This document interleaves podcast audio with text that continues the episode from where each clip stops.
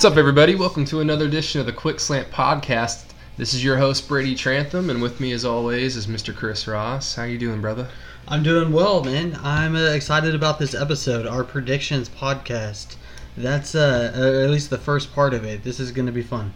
Yeah, um, I'm pretty sure we're going to be doing a few of these, maybe maybe one more, maybe two more, just because you know fall camp hasn't even began yet, and whenever all that stuff kind of comes up, you know, players get suspended, players get hurt, and that could really derail some of these predictions.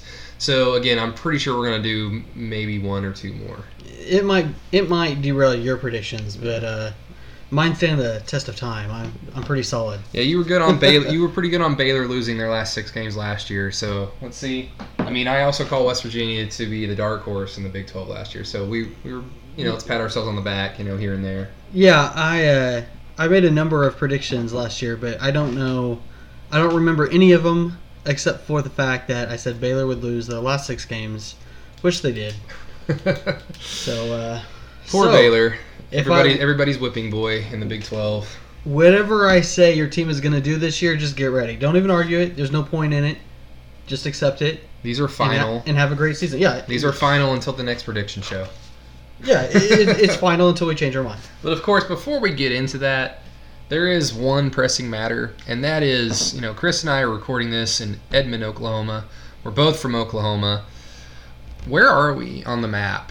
I mean, this is like a hot debated topic right now all over Twitter. I mean, ESPN put out on around the horn where they had the panel basically trying to figure out is Oklahoma Midwest, is it Southwest, is it Southern, is it the Great Plains, is it just Oklahoma? I mean, I, you know, I don't know. I, was saying I, I grew up in Oklahoma my whole life. Um, growing up, I always kind of thought Midwest. You know that that's what you kind of always heard.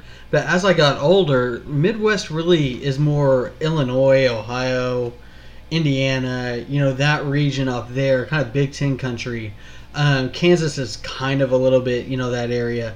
Um, but Oklahoma, I, I, I don't think it's Southwest though either because when you say Southwest, I think, um, I think Iowa or I I think deserts. deserts. Yeah, I think New Mexico, Arizona, uh, maybe a little bit of Nevada, West uh, Texas. West Texas. You know, yeah, definitely. I, I don't think of Oklahoma. So for me, I think It's hot. It's hot like the desert. Yeah, Pe- people in the Southwest think Oklahoma's in the Midwest. People in the Midwest think Oklahoma's in the Southwest, and in really, honestly, like like you were saying this a little bit before the show, uh, we were talking about it, and and I, I I I think I agree with you that Oklahoma and Texas are kind of their own their own thing. And, Yeah. I, and I, I I have a name for it. I I know where I put Oklahoma. I put them in the heartland.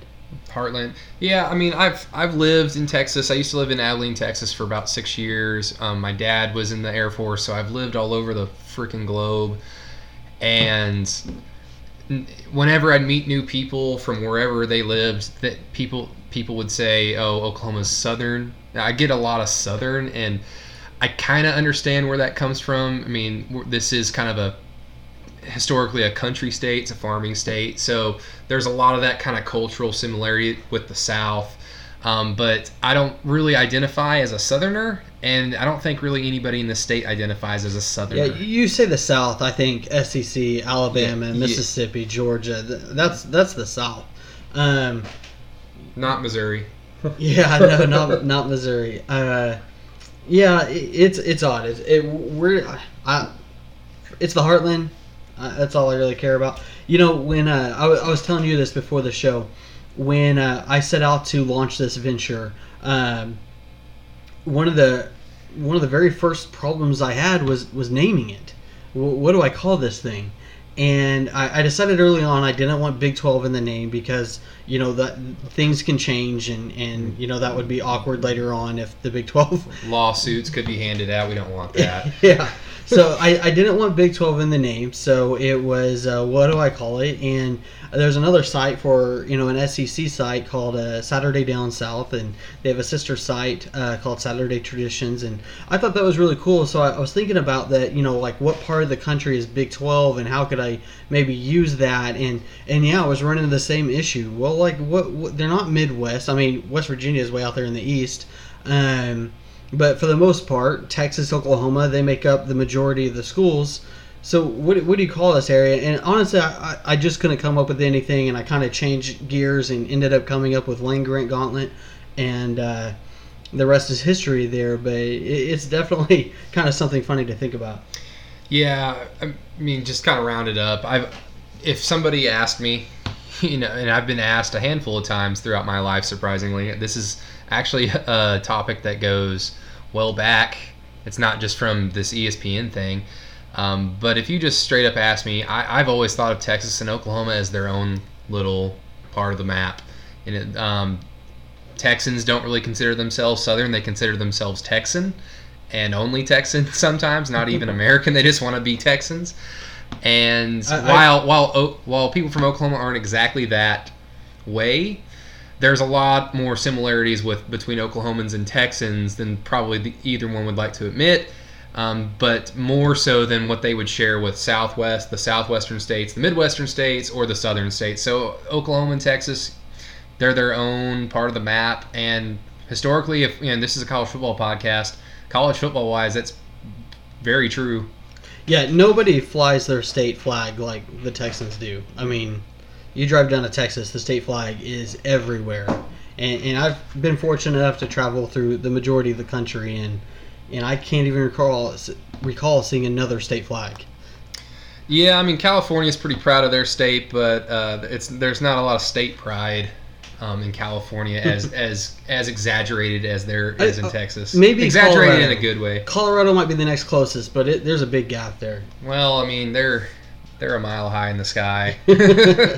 Uh, literally and figuratively. yeah, but Yeah. you know, moving on to more pressing matters, and that's a prediction show in late July before fall camp has even started, before really anything. That, that's how you know you get everything That- right. If you yeah. do it before fall camp, yeah. before you before anything can happen, that's how you know you get it right. Exactly. I mean, everybody is healthy as far as we know. Nobody has been suspended or kicked off that that um, that we don't know about. Right now is the best time of year. Everybody- Before football actually starts. See, everybody thinks the season is the best part of the year, but really, except for a handful of teams, everybody's dreams just just end up getting crushed.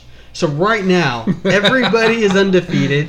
Everybody is going to have the dream season that their Will- fans think they're going to have. Will Grier is the second coming of Johnny Unitas. Oh yeah, I mean we'll get into that. Will Grier is is very good, and, and uh, Jay he, he's gonna have a, a QB breakdown here pretty quick, and Shout out and to he- the new guy. yeah, shout out to the new guy. He, Jay is really good at this uh, X's and O's stuff, so definitely uh, check that out. But he's pretty high on Grier too. You know, he's watched a lot of his film, and, and Grier is definitely a talented back. So there's reason for West Virginia to be excited, but you don't have to prove it in July. No, but we have to. Yeah. And that's why we're doing the show. Um, I guess we can just start this off pretty basic, and then we'll like. I, I have a lot of For- For the record, we have not seen or spoken to each other about our picks. We wanted this to be very natural as we run through the schedule and kind of make our picks. I don't know Brady's, he doesn't know mine, so uh, this should be fun. Yeah. So, I mean, I, I worked for about two hours on this because it's really surprisingly hard to. It It's one- it's one thing to say, you know, Kansas State is going to go this record and West Virginia is going to go this record, but if you go through everybody's schedule, you're going to trip. You're going to find that you've tripped yourself up, and you've probably had Kansas State beat Texas, and then Texas beat Kansas State. You can't, you know, you have to kind of fix fix everything as you go along. It's surprisingly a lot harder than I thought going into it.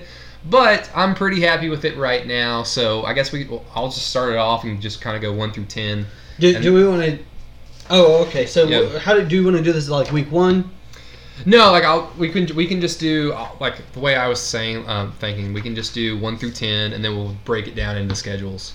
Okay. Yeah. So Okay, that's fine. So I, I'll start from the bottom up, just to give them give some you know. You give Get- your get bottom five. I'll give you my bottom five. Okay, all right. Starting with uh, Number 10 in the Big 12, the team with the conference with 12 in the num- name and 10 teams. Coming in at number 10 at 3 and 9 and 1 and 8 in the conference is Texas Tech. Goodbye, Cliff Kingsbury. Hello, Cliff Kingsbury, as the offensive coordinator in Norman. this is tenth, right? yes, this is So 10. you do not have Kansas as number ten. Nope. That's interesting because I don't have Kansas as number ten either, but I have a different school. But Kansas, Kansas at least has momentum. Texas Tech has nothing going into this season. I- they have a lame duck, lame duck head coach, and I, I hate to say it, it's just there's just nothing that I can see Texas Tech grabbing onto. But I do have them having one interesting win this year. But we'll get into that later. So Okay. coming in at number nine on my on my uh, prediction is the Kansas Jayhawks at three and nine, but two and seven in conference. So I have them at nine, two and seven in conference. three or yeah, three and seven. Excuse me, or two and seven. Yes, Yeah, two and seven in conference. Who do you have them beating? that's a good question. Let me pull it up. Texas Tech, of course, and I do have them upsetting Baylor. Okay. Baylor's going to be an interesting team for me, but we'll get to that. Who's Yeah. Okay. Yeah. Um, for me, coming at number eight, it's going to be TCU at six and six, three and six in conference. Oh, There's- wow. there's- TCU. Whoa. It, All right. it really comes down to quarterback play. We're- very different on that one. Yeah. So. I, I this, this is what makes it interesting. Nope. Yeah. So for me, number seven, Baylor, also at six and six. Okay. And then Uh, here's where everything gets a little interesting Go. uh, for me. Number six, Iowa State at seven and five, five and four in conference.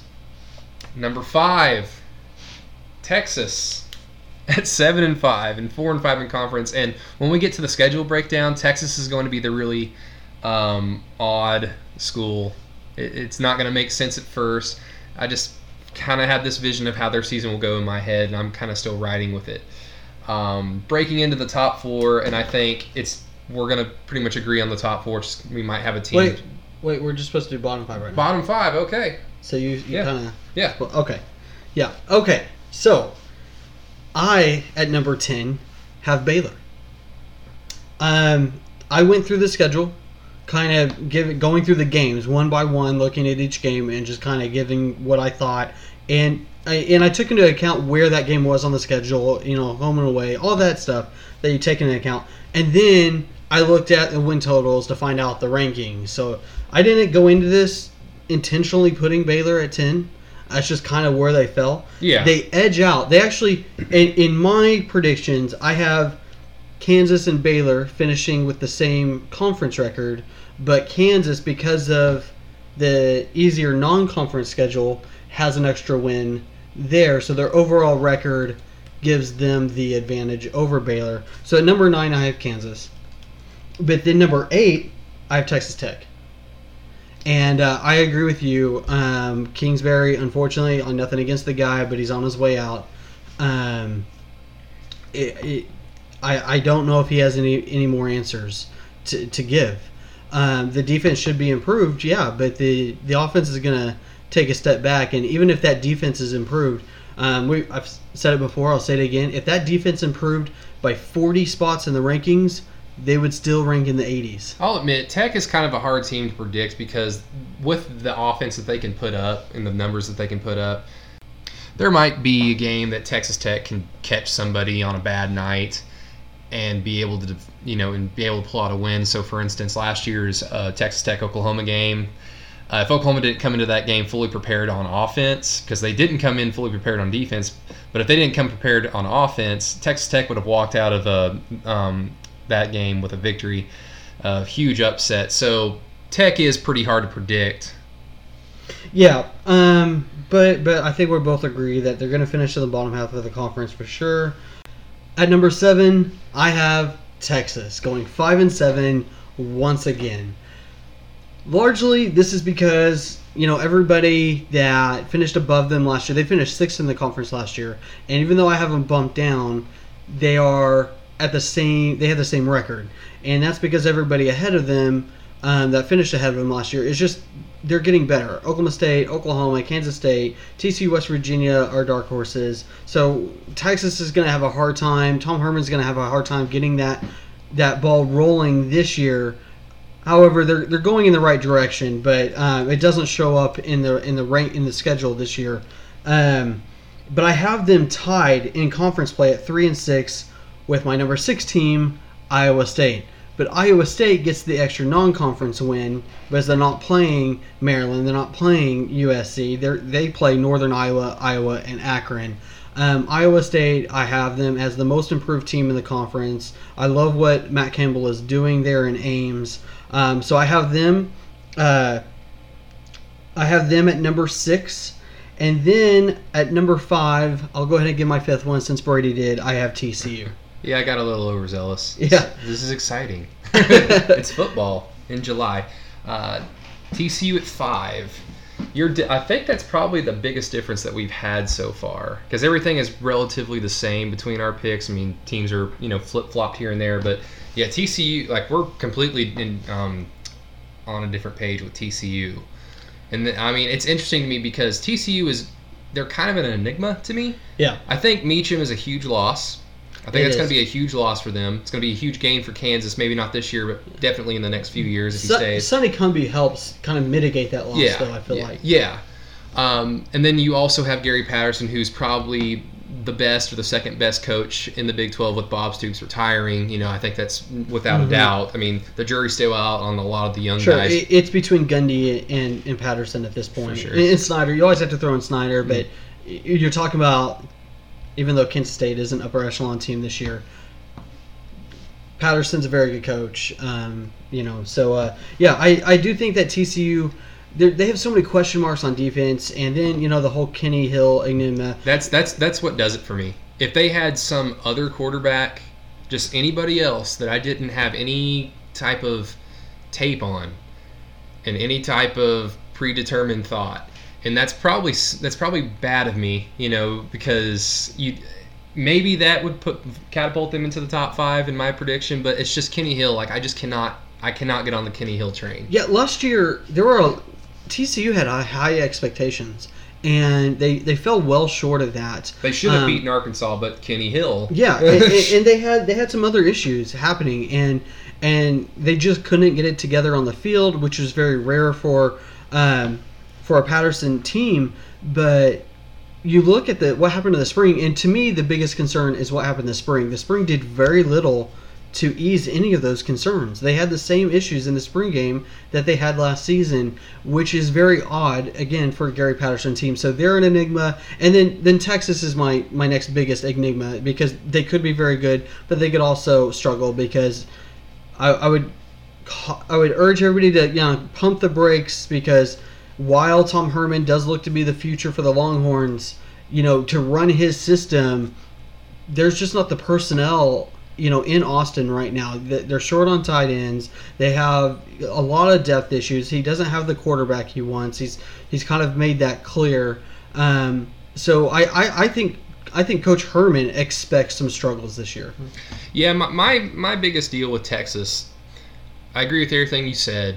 It's not going to equate into to a lot of wins, and even even me predicting that they're going to go seven and five is a complete reach for me. But just the way their schedule is laid out and the way that Herman prepares his team, and this goes back to you know offense coordinator at Ohio State. This goes back to his days at Houston. There's just something to be said about momentum and players buying into a coach. And while Herman has not coached one game yet at Texas, I feel like there's a different type of atmosphere around Austin now than there was. There's an excitement. Yeah, there's an excitement now. When Charlie Strong was the head coach, there was a different type of expectation. There was a different type of atmosphere, and it didn't really it didn't really call for a lot of optimism going into that first year. If there was any optimism, it was it was a few years down the road with Texas. Let, It- let me run something by you. Because while I very much agree with everything you're saying, there is an excitement in Texas. There- There's, um, you know, that they, they feel like they're on their way back. And and I agree. However, these aren't Coach Herman's players. These are Charlie Strong's players, and Charlie Strong was a completely different style of coach. He was a players coach, and the players he had liked him for that. They came to play for him. Um, Tom Herman is very much the opposite. I mean, when he left Houston, there was a little bit of salt there, but you saw uh, some players kind of take some shots and say, "Oh, finally, we'll get a real coach in here." You know, and, and, and obviously what Herman did in at, at Houston, you know, he, you know, everybody knows he's a very good co- coach, but he does uh, kind of ride his guys really hard. And their opening schedule, let me run this by you. It's Maryland, San Jose State, USC at USC, at Iowa State, and I think Iowa State's going to be really improved. Ca- then they have Kansas State, Oklahoma, and Oklahoma State. I have them going two and what is that? Five, two and five in that run. If they start losing early, and we know how he feels about winners and losers and how he treats losers, um, is this a team that quits on him?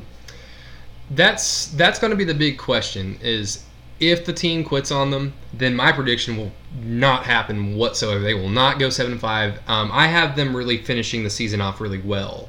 Um, I have them performing one huge upset, probably the, the Well, biggest their upset. in the schedule Big is very front loaded, so they could end well. Yeah. But, yeah. Um, that's going to be the big question mark: is if the team uh, jumps off the ship early, or if they stay on. Because if I mean, I got to think if Herman is telling us the media, and he said it at Big 12 Media Days to us, if he's telling us like to pretty much, hey guys, temper expectation. As much as we know he likes to ride his players, and he's kind of a hard coach to play for because he expects so much, you've got to think that he's probably he's probably taking a little bit of a back seat on how he coaches this year, given that these aren't his players. This isn't the system that he wants to run. He, he understands he's probably not going to be expected to contend for a Big 12 title this season. Mhm. So I feel like when they do lose really bad to USC, I don't think it's going to be as I don't think there's going to be that big of a drop off in, in terms of team morale. I, I think I, I, I don't want to sit here and say that oh no the players at Texas are expecting to lose to USC. No no no no. I mean, right now, I think he's very much uh, won over the players. You know, with the locker room renovations and kind of doing these things to get his his team the things he feels like they need.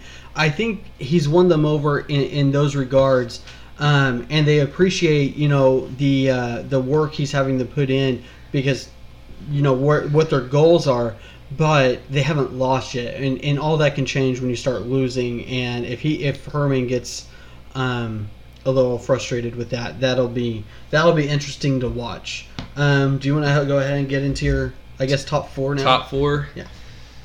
Yes, and a few of our writers might be mad at me. Um, so I'm sorry. i don't even guys. know what that means Um, well, I have West Virginia as the fourth team in the Big 12. I have them at eight and four, five so, so do i five and four in conference, and I really have them falling off at the end of the year. The, I mean, look at the end of that schedule: Oklahoma State, Iowa State at home, Kansas State on the road, Texas at home, at Oklahoma. That's, Yeah. I mean, even even Baylor before the Oklahoma State game, Baylor and Waco, and you've got to consider the travel, as you always Mhm. do with West Virginia. Um, I'm a little higher. I'm a little bit higher on Baylor than you are. Um, I mainly because I love Matt Rhule. I think he's going to have his team prepared every game. Um, so it, it's they kind of remind me of a bad Kansas State team where okay, this is going to be a win, but it's not going to be an easy win. he's gonna have to pull some tricks out to manage his depth. Th- That that'll be. There's still some depth concerns on that team. Now, um, Jay again is really really high on their quarterback, the quarterback in the wings, and the name I don't have the name off the top of my head, um, but he thinks he could be playing by like game three. And uh, he thinks he's very, very good. Now, now that stuff could change, and Baylor could be a lot better than we think. They're they're a little bit of a of an unknown. I mean, a lot of these teams are going to be unknowns. I mean, even Oklahoma with all the talent they have coming back. I mean, you you don't just replace Bob Stoops. I mean, as critical as I've been in the past of Bob Stoops and as other people have been with him, he's still one of the top five. He was, when he was the coach at Oklahoma, he was one of the top five coaches in the entire country, and he has a proven track record of dominating the conference. You don't just have him retire and then just keep going. Like there's going to be a little bit of a drop off. There has to be, unless Lincoln Riley is the next great head coach. Uh, but the chances of that are pretty Uh, uh, slim. unless you're following uh, Unless you're doing like a, a following Thurman Thomas up with Barry Sanders or something like that. It's Or- yeah. Or I mean, uh, Jimbo Fisher, you, you know, at Florida State, followed a legend and won a Mhm. national title. Yeah. Uh, but there were still growing pains in his first few years. Um, but yeah, with West Virginia, I'll just you know we'll get into the co- schedule breakdowns later on. But I mean, I have them beating Virginia Tech. I basically have them starting off the year really well, and I I think the big the other than OU Texas, which is always you know just because it's OU Texas, the big game in the conference at the beginning of the conference slate. Uh, I have West Virginia and Oklahoma State um, going head to head in Morgantown as two undefeated teams. So that will probably be a primetime game, really big showcase game for the conference. But that's basically where I see West Virginia's season going off the deep end. And it's, I mean, it's really no no slight to West Virginia. I know they're going to have a little bit of improvement at quarterback just simply because Skyler Howard, for as tough as he was and as well as he played at times last year, he was he's not the answer that you you're looking for in terms of competing for a conference title. So Will Will Grier just off that alone should be an improvement. We don't know yet, but there is more depth at West Virginia. There is a better um, attitude um, with Holgorsen now that I, I noticed at media day. But just Oklahoma State, Iowa State, K State, Texas, Oklahoma. That's that's not a recipe for success to end your season. If West Virginia runs through that with a winning record, they're playing and probably winning the Big 12 championship. Yeah. They would have I proved mean- it on the field by that point. Yeah. I mean, that, it, it's it's a tough end. Did- Okay. So where are you at? Are now? they are, are they eight and four in your prediction? No. I have them at nine and three. Nine and three. Yep. I have. They're my number four team as well. so, um, do you want to give your? My number three team It's Kansas State at nine and three. Um, I basically have them losing to obviously the teams ahead of them, which are the Oklahoma schools. If you haven't been keeping track, the Oklahoma schools.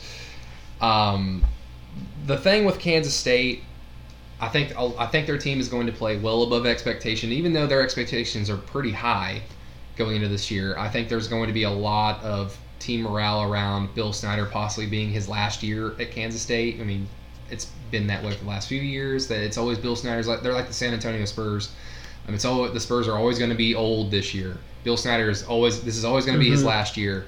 So, but I think they have the talent to back it up on the field now. I think they they kind of go through their cycle of having two down years, and then they have that third and fourth year where they Well- really have a lot of senior leadership. I I also think that at the end of bowl season last year, Kansas State had just as much momentum and just as much hype as Oklahoma and Oklahoma State, and was really thought of as they'll be your three contenders next year. They looked they, when they played Texas A&M. They looked like they had more athletes than Texas A&M on the field. In, in in somewhere between now and then, you know, they've kind of taken a backseat to the Oklahoma schools, but um, I don't count them out. I, I you know, I, I won't give away my, my top yet because we're going to be different. I'll, I'll say we are we are di- different in this, but go ahead.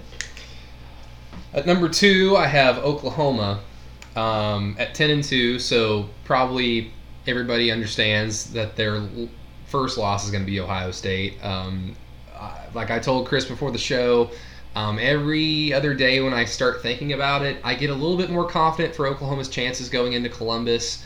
But even still, that's like the difference between 100% they're going to lose and 99, 98% that they're going to lose. Okay. It, it's it's too big of a hurdle with a first year rookie head coach, especially playing a team on the road that destroyed you by 20 plus points last year. So let me put this out there. I have Oklahoma winning that game. See that?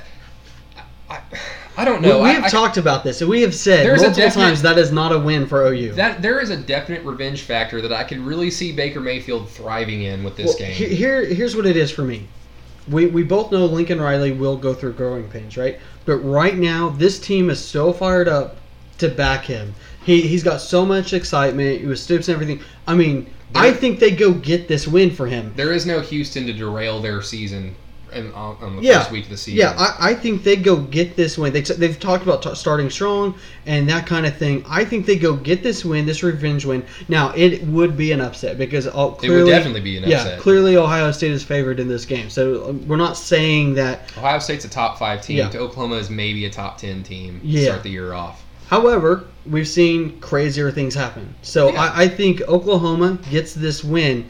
They some of their struggles and, and some of the struggles that Lincoln Riley has transitioning from the OC to the head coach and managing the game, and now he's the situational play caller and that kind of stuff. That kind of rears its head as the season goes on, um, and, and they might kind of uh, stumble a little bit. But I, I out of the gates, I kind of get the feeling that they could get the win in Columbus. Yeah, again, um, as we get closer, I get a little bit more confident about that game than I was a few months ago. But even still, um, I, I'm not I'm not sure if I'm ready to go out on a limb and say that Oklahoma's going to win it. But um, with Oklahoma's the rest of their schedule, in my prediction, I have them going 10 and two. I have their second loss being in Stillwater to Oklahoma State. I just really feel so. Obviously, that means Oklahoma State's going to be my uh, number one team. Um, I feel like Oklahoma State's riding some a lot of momentum right now, and I feel like there's a different optimism in the air now that Bob Stoops is gone. However, I will caution OSU fans: it's not a Bob Stoops problem that OSU has; it's an Oklahoma problem. And this is this goes well be, beyond the Bob Stoops era. Um, but having said that, I, I feel like OSU is going to have a different mentality going into this game. It's not just well we got them at home this year, so maybe we have a chance. It's going to be no, we got them at home, we got them right where we want them. So I, I just I can see that right now. But with OSU being my number one team, and this is going to be the shocking part, and it's going to be shocking as we get further into this pod. Oklahoma State at eleven and one. Just I'll let you guess. Who do I have Oklahoma State losing to? At eleven and one, Iowa State. No. That is a good guess, though. They are my dark horse team, even though I have them at six. My, I guess Kansas State, No. West Virginia, No. Kansas. no. uh, I'm running out of teams here. you are running out of teams. Pitt. No.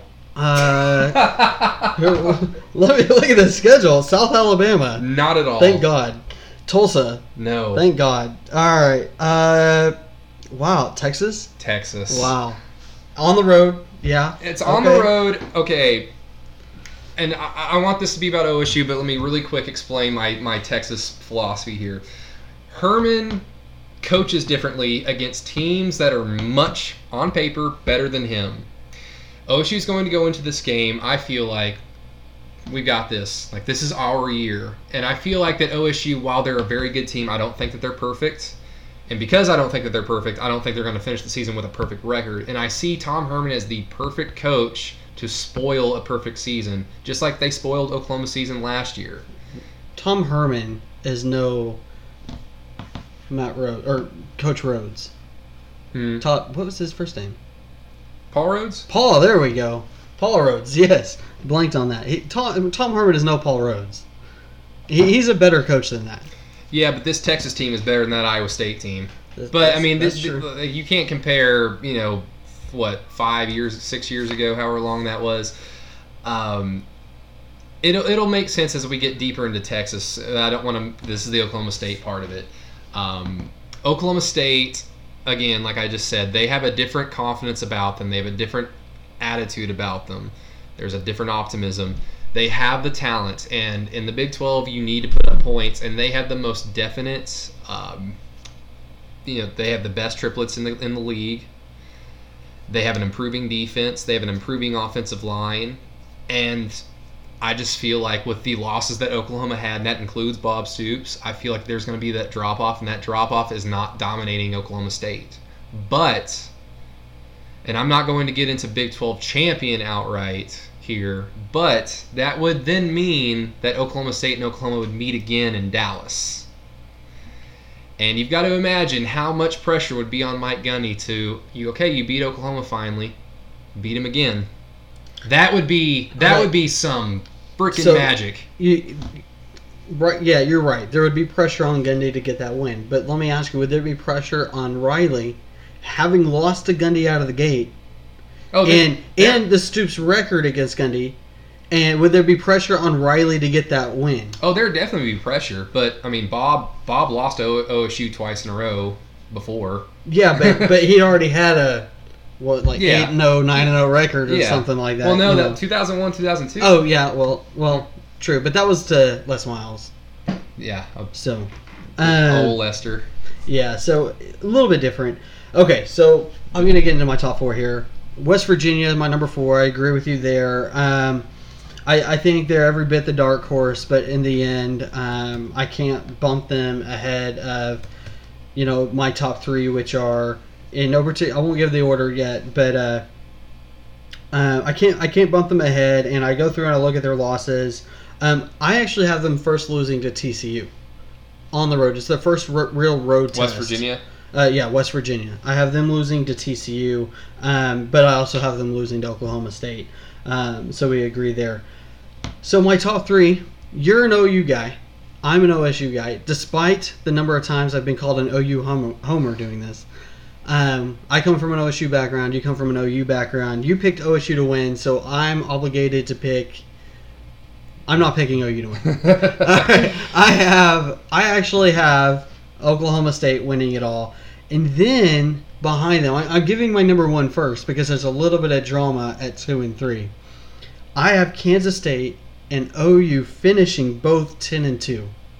However, Kansas State won the heads-up matchup, and they get the nod to the Big 12 championship game where they'll face the Cowboys. So you have OU losing to OSU and Kansas State.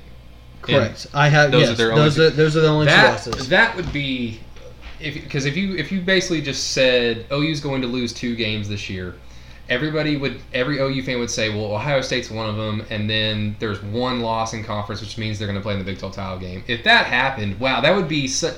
I wouldn't even know how to grade Lincoln Riley's first year if that would be the case, because it's like you beat Ohio State, you win two, 10 games, but you lost two games in conference and you lost a chance to play in a Big 12 title game. Like that would be a very hard season to grade. On the plus side, he would not have lost to the team that lost to Kansas the year before. There you go. I mean, they, they would have the Texas win. So, um, yeah, I don't know if it would mean much for Lincoln Riley because, like you said, we expect to drop off. But ten and two is still a really good year, and the, he also has this bar. Like Lincoln Riley, nobody's ever walked into a better situation in the history of coaching, and but that makes the the bar for success really, really high. Yeah, it's really it's really this simple. If Lincoln Riley was going into his first year with a new quarterback or question marks at the offensive line, because Oklahoma's offensive line is probably going to be the best in the country. They're going to have a definite top five pick in Orlando Brown at left tackle. They might even have another few guys drafted into the NFL off that offensive unit. It's a very talented group of group of players. But if Lincoln Riley was going into this with a, a question mark on offensive line or a new quarterback, I would probably have them at eight and four, seven and five. But because of the talent they have coming back, I mean, they're probably going to win ten games, nine games at the least. Like you can't really screw this Yeah, up. It's me- a very good situation to walk into. For me, Oklahoma, Kansas State's always played Oklahoma really close and really tough, right? They played them like, surprisingly. They played them tougher in Norman, just like OSU. OSU's played tougher in Norman than they have in Stillwater in, in past years. Other than the big win in 2011, Yeah, it's been blowouts in Stillwater and tight games, overtime games in Norman in the past I, five I mean, six years. I, I see Gundy getting the win because he's the more experienced coach, looking to get that monkey off his back. Kansas State, a very very talented team that OU tends to struggle with, so I have them. It, those aren't bad losses for OU. They're No, just no. they're just losses, and unfortunately that'll keep them from the Big Twelve title game. Um, They they would probably put them into a New Year's Six bowl, so it would be good for the conference. What I Yeah. have, what I have, could possibly be bad for the conference, because if OU and OSU end up the way that I predict, and then OU get ends up winning the second mat, the second game, that Mhm. could possibly derail getting a team into the playoff, because OU would have a loss to Ohio State and Oklahoma State and be 11 and 2 and basically just beat a team that they had already lost to again. And a committee could probably look at that and say the Big 12 just has a bunch of solid teams but no one great team. Yeah. So they're so this could be potentially bad. What you have is potentially great because you have a definite um, great Big 12 champion I'm going to assume with OSU Mhm. and then two teams in Kansas State and Oklahoma that are New Year's 6 um, eligible. Yes. Now it'll be weird because of the Big 12 bowl tie-ins and the way the uh, other New Year's Six bowls work. Since the uh, Fiesta Bowl is a, um, since it's part, uh, or is it the Sugar Bowl? Which the Sugar Bowl, that's what it is. It used to be the Fiesta. Since the Sugar Bowl is the Big 12's tie-in New Year's Six Bowl, but that is now a playoff game this year. So the Big 12 doesn't have the automatic tie-in. It's only the Big 12 can still get in, but then um, the other like the Fiesta Bowl is contra- uh, contractually obligated to put the Pac-12 and the SEC in like three times at every like so many years. So I, the Big 12 would have a hard time getting a playoff team and two New Year's New Year's Six bowls. That would be extremely unlikely. It, yeah, it's unlikely, but it's it's just the fact that They might not they'd even- have eligible Yeah. teams that you could you could debate like this team is good enough to play in the Cotton Bowl, this team's good enough to play, Yeah. you know, in, in, in a The, different type the only way they're guaranteed a New Year's Six bowl is if they don't make the playoff this year. Mhm. So I could see, you know, like Oklahoma State going to the playoff, but we, there's no other New Year's Six Big 12 team only because of the way the bowl schedule breaks out. But because of that bump down, you're looking at a very, very good bowl season for the Big 12 because they'll be favored in most of their matchups because of that bump down. Mhm. Yeah, it's going to really come down to. I mean, it's really it's really weird to have a, a conference title game. It's been talked about a zillion times. It's really hard. It's really weird to have a conference title game when you have ten teams because you could have the possibility of having a team being bounced out or the conference overall being pushed down in the pecking order in terms of what at large teams to pull from. So I've been working on a post. I've been working on an article about the rematch and going back through, and, and I'll give some spoilers here. Um, but so I, I've pulled all the data, and I've pulled all the data for all the Power Five conference championship rematches, and I've also pulled all the data for the um, all the bowl uh, bowl game rematches that were played earlier in the season. And there's an interesting trend in conference title rematches. The t- the team that won game one wins game two like 60 plus percent of the time. I can't remember the exact number, but it, it's the majority of the time, easily. Um, however, you're looking at cross divisions, right? And so it's not always the best team against the second best team. It's it's most of the time it's not. You know, it's the best team versus the fourth or fifth best team. So the best team still wins the game. Um, what's interesting what is interesting is bowl rematches which are kind of more competitive because they're they're put into that bowl for a reason right? They're they're they're evenly matched teams. The team that won game 1 only won the the bowl rematch 28% of the time.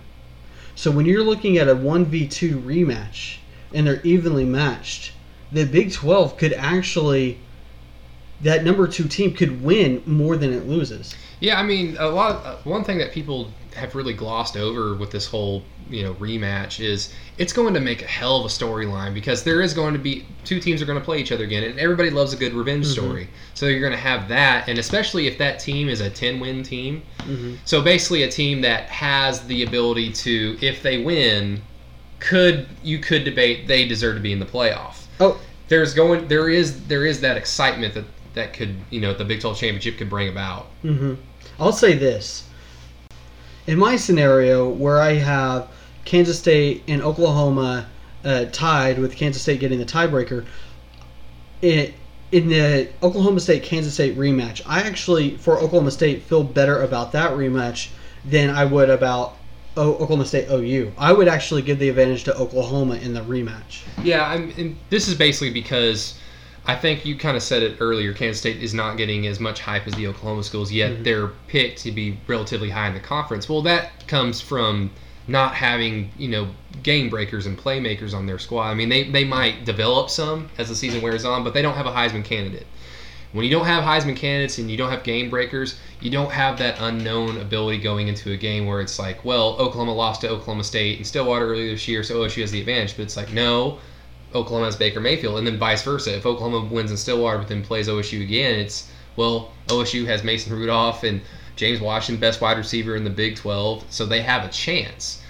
So just like you were saying, if OSU and Kansas State play in the Big 12 title game in the rematch after OSU would win, yes, I would completely agree. I, I would I'd say OSU has that game pretty much in the bag, and that's no slight to Kansas State. It's just Oklahoma State has so much more talent than Kansas State. But if it is OU and OSU again, I mean, just forget the fact that it's a rivalry game. It's going to be amped up to the nth degree. It's in Dallas, neutral site. So much more to play for than just bragging rights. And then you basically get it down to talent on the field. And OU and OSU, while OSU may have won the first game, you can't really debate who has the better talent. It's pretty evenly matched this season. Yeah, I, I agree. I mean, in, in I think part of that is the Mason Rudolph Baker Mayfield duel. Like you wouldn't expect in a rematch. You, I don't care who the rematch is. I, I kind of That would be great for the conference. And Yeah. That would d- definitely catapult either one, definitely one, but maybe even two of them into New, to New York I if they have a good year. how, how much are uh, Kansas State's you know I would say lack of expectation. You know the fact they've kind of fallen behind Oklahoma and Oklahoma State. How much is that is because of Jesse Ertz not being a gunslinger Heisman candidate quarterback? I mean that that de- definitely plays a big deal in it, and I mean I kind of said it earlier about them not having a game breaker. If they had if they had a quarterback that could make plays happen when everything breaks down, Baker Mayfield can do that. Mason Rudolph can do that to a degree. Um, he mainly relies on his arm strength, but it's so damn good. He's an NFL prospect that he can kind of transcend not being able to make a play with his legs. Uh, but because of that, that's when it gets a little tricky on trying to predict how Kansas State will perform against the upper echelon teams, the Oklahomas, the Oklahoma States in this league. Um, I think that they're definitely good enough to win one or even both of those games if everything kind of falls their way. But I just I'm I'm a slave to talent, man. And Oklahoma and Oklahoma State have more talent than Kansas State. They have better players, and yes, Kansas State could find them on a bad day, but I'm not here to predict predict bad days. I'm here to predict really good days, especially if you're a Texas fan. Yeah, I mean that. I I think that about sums it up. What's your biggest uh, upset? My biggest upset is going to be Texas and Oklahoma State, and uh, I I just it makes sense to me. I don't know why. It's I'm kind of having this weird, weird science in my head about it. I kind of said earlier, Tom Herman really gets his t- his players and his team up for games that this is like the statement win of this program for this season. And I see Oklahoma State, especially if Oklahoma State and West Virginia play each other both undefeated. Oklahoma State comes out on top. They're going to be a top five team. It's going to be pretty pretty damn similar to what Herman did to Florida State in the Peach Bowl a few years ago, to what he did to Oklahoma last year. Um, but with that, I'll just read you how I have Texas going. Like win against Maryland, win against San Jose State, lose to USC, lose to Iowa State, beats Kansas State, loses to Oklahoma, beats Oklahoma State, loses to Baylor and TCU, and then finishes the year with wins against Kansas, at West Virginia, and Texas Tech. Which would then, knowing the Texas love in the rankings, catapult them to, you know, the top 10. They'll get an automatic BCS berth and then start the next season at number three. yeah, I that's man winning on the road at West Virginia. That that might be your biggest upset. I See, know. you know, that's I keep hearing that West Virginia has not become, you know, college station of the Big Twelve yet. No, they, but- they, they have all the ingredients to be that college that twelfth man stadium, Mm-hmm.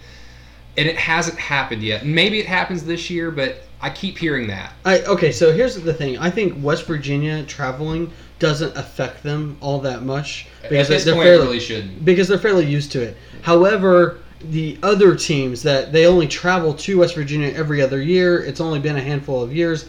I still think there's some. It's a bigger deal for the teams going to West Virginia than it is West Virginia.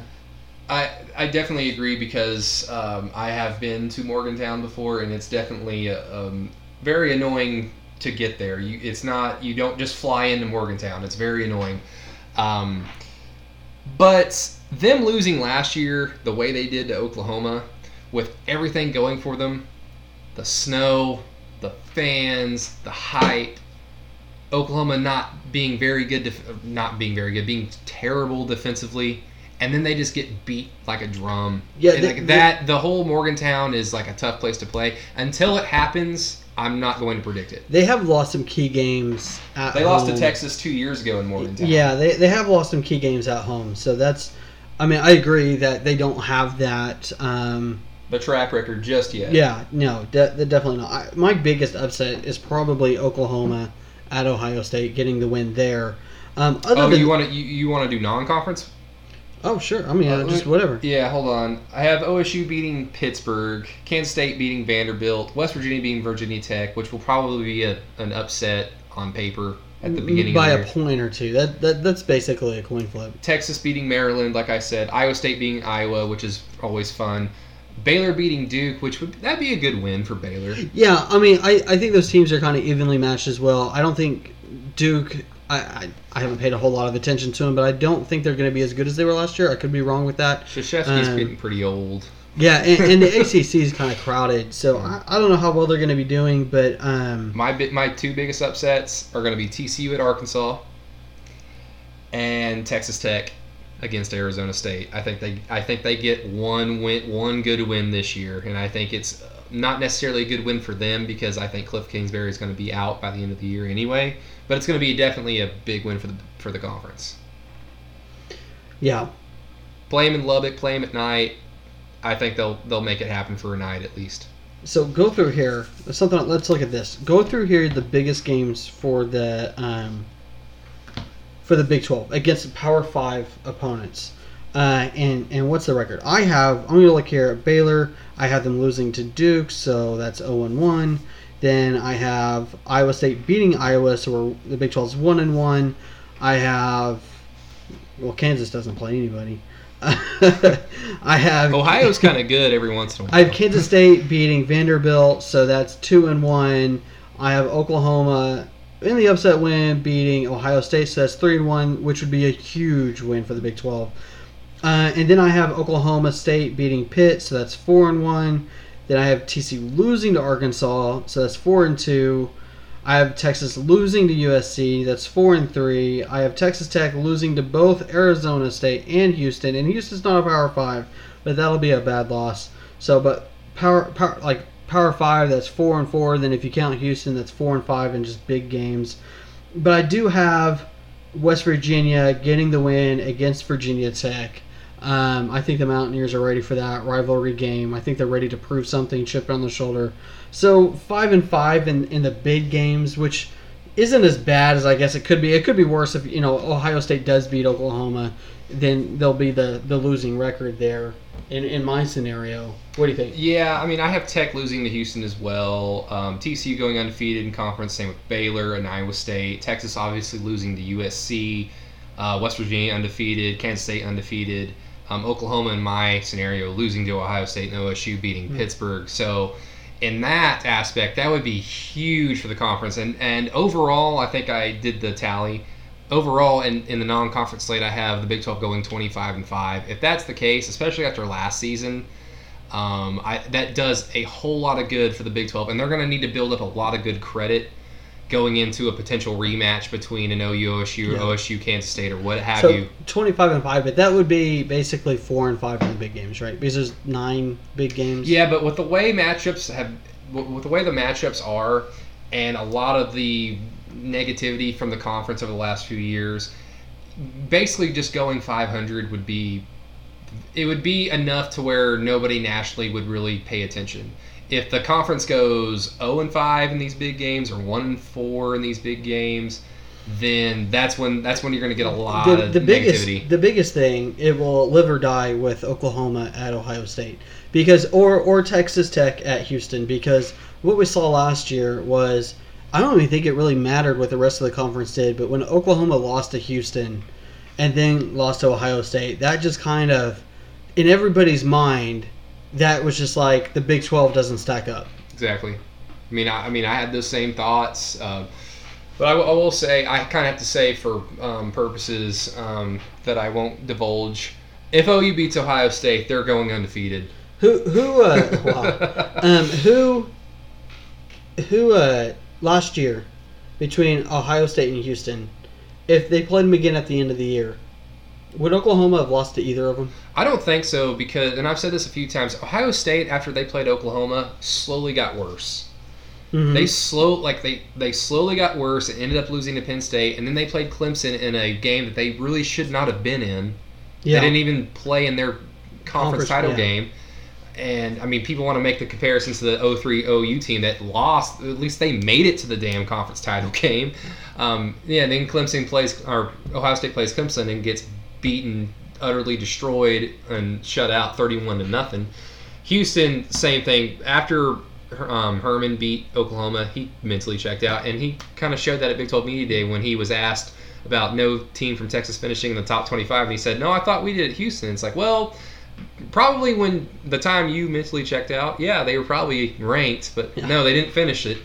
yeah, no, you know, it, it's one of those things that's kind of odd to me is, or at least my perception of it is, when we're going and looking forward to this season, and people are you know giving their projections, and you know I hear them given out across all of college football and and multiple outlets, and I'm kind of the same way. I think we're reflecting back more on last year's non-conference than we are the actual bowl season. That, and that's why that's why non-conference is so important because I mean narratives are narratives are always going to fit what you you know basically you know whatever the national media wants to kind of promote they're going to go by either the bowl record the non-conference record regular season record just whatever works right now for what works for them is last year's non-conference because it's certainly not the bowl performances Yeah, no, I mean four and two in the bowl games. There were some big, big wins. Kansas State, uh, Oklahoma State, and you saw uh, Bob Bowlesby come out and make those comments during Big Twelve media days. Um, so, but but it's interesting because everybody looks back and, and they think about well the Oklahoma Ohio State that's a loss, and we think back to the non-conference last year.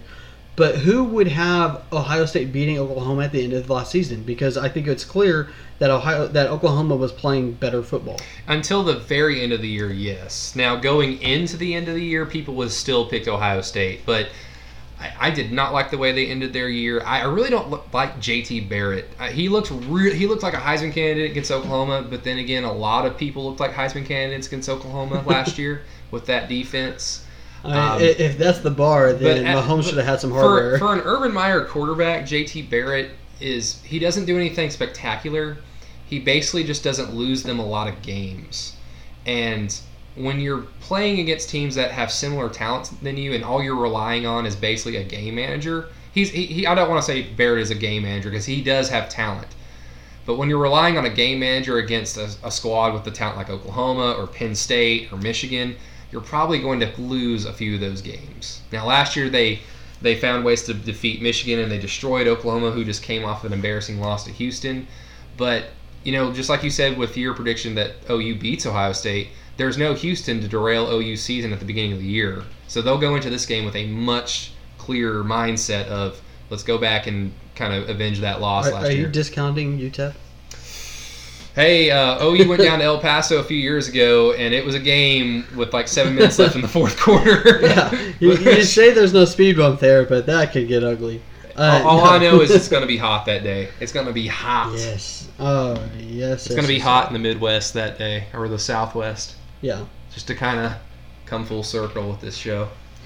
yeah, but the, I feel like the season starting maybe a, a little bit later this year, where it's you typically have like a late August game, but Or it's No. 102, yeah, but, but now it's uh six o'clock kickoff. yeah a September second game. Yeah, yeah, that's uh that'll be definitely very interesting.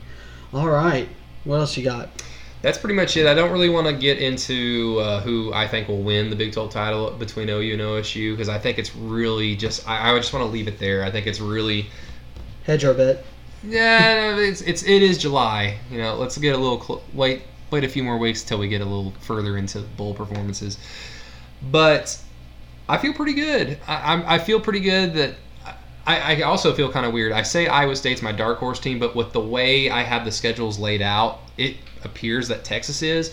I think a lot of that just stems from I think Tom Herman is the guy for the job and because of that, I don't think that his first year is going to be an utter disaster. Because if his first year is an utter disaster, there will be some boo birds in Austin. And um, go back to Bob Stoops' first year; it wasn't the greatest, but seven, seven and five, uh, destroying a ranked A and M team in Norman. They had some really good wins. They were in a lot of games that they lost, but could have won. Yeah. There was optimism going into year two with, Uh, with the Oklahoma program, and I see that with Texas and them winning their last three games, I see that kind of similar trajectory. But, but if you pay attention to really what Tom Herman is saying, I do feel like he is kind of subtly saying, you know, I we might not be very good this year. I'm not very good at listening.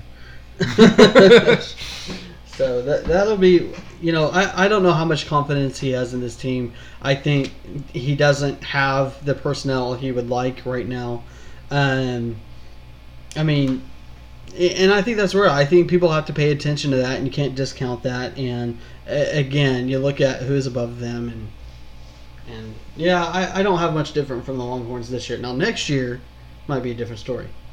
Well, if they're recruiting, it needs it needs to improve on the field. But Texas has always recruited well. It always comes down to how they perform on the field. But again, I think Herman's the guy. But at the end of the day, if you want just to kind of rehash everything really quick, I have Oklahoma State and Oklahoma playing in the Big 12 title game, followed by Kansas State at three, West Virginia at four, Texas at five, Iowa State at six, Baylor at seven, TCU at eight, Kansas at nine, Texas Tech at ten. All my Red Raider friends can send me hate mail at bradytrantham at gmail.com.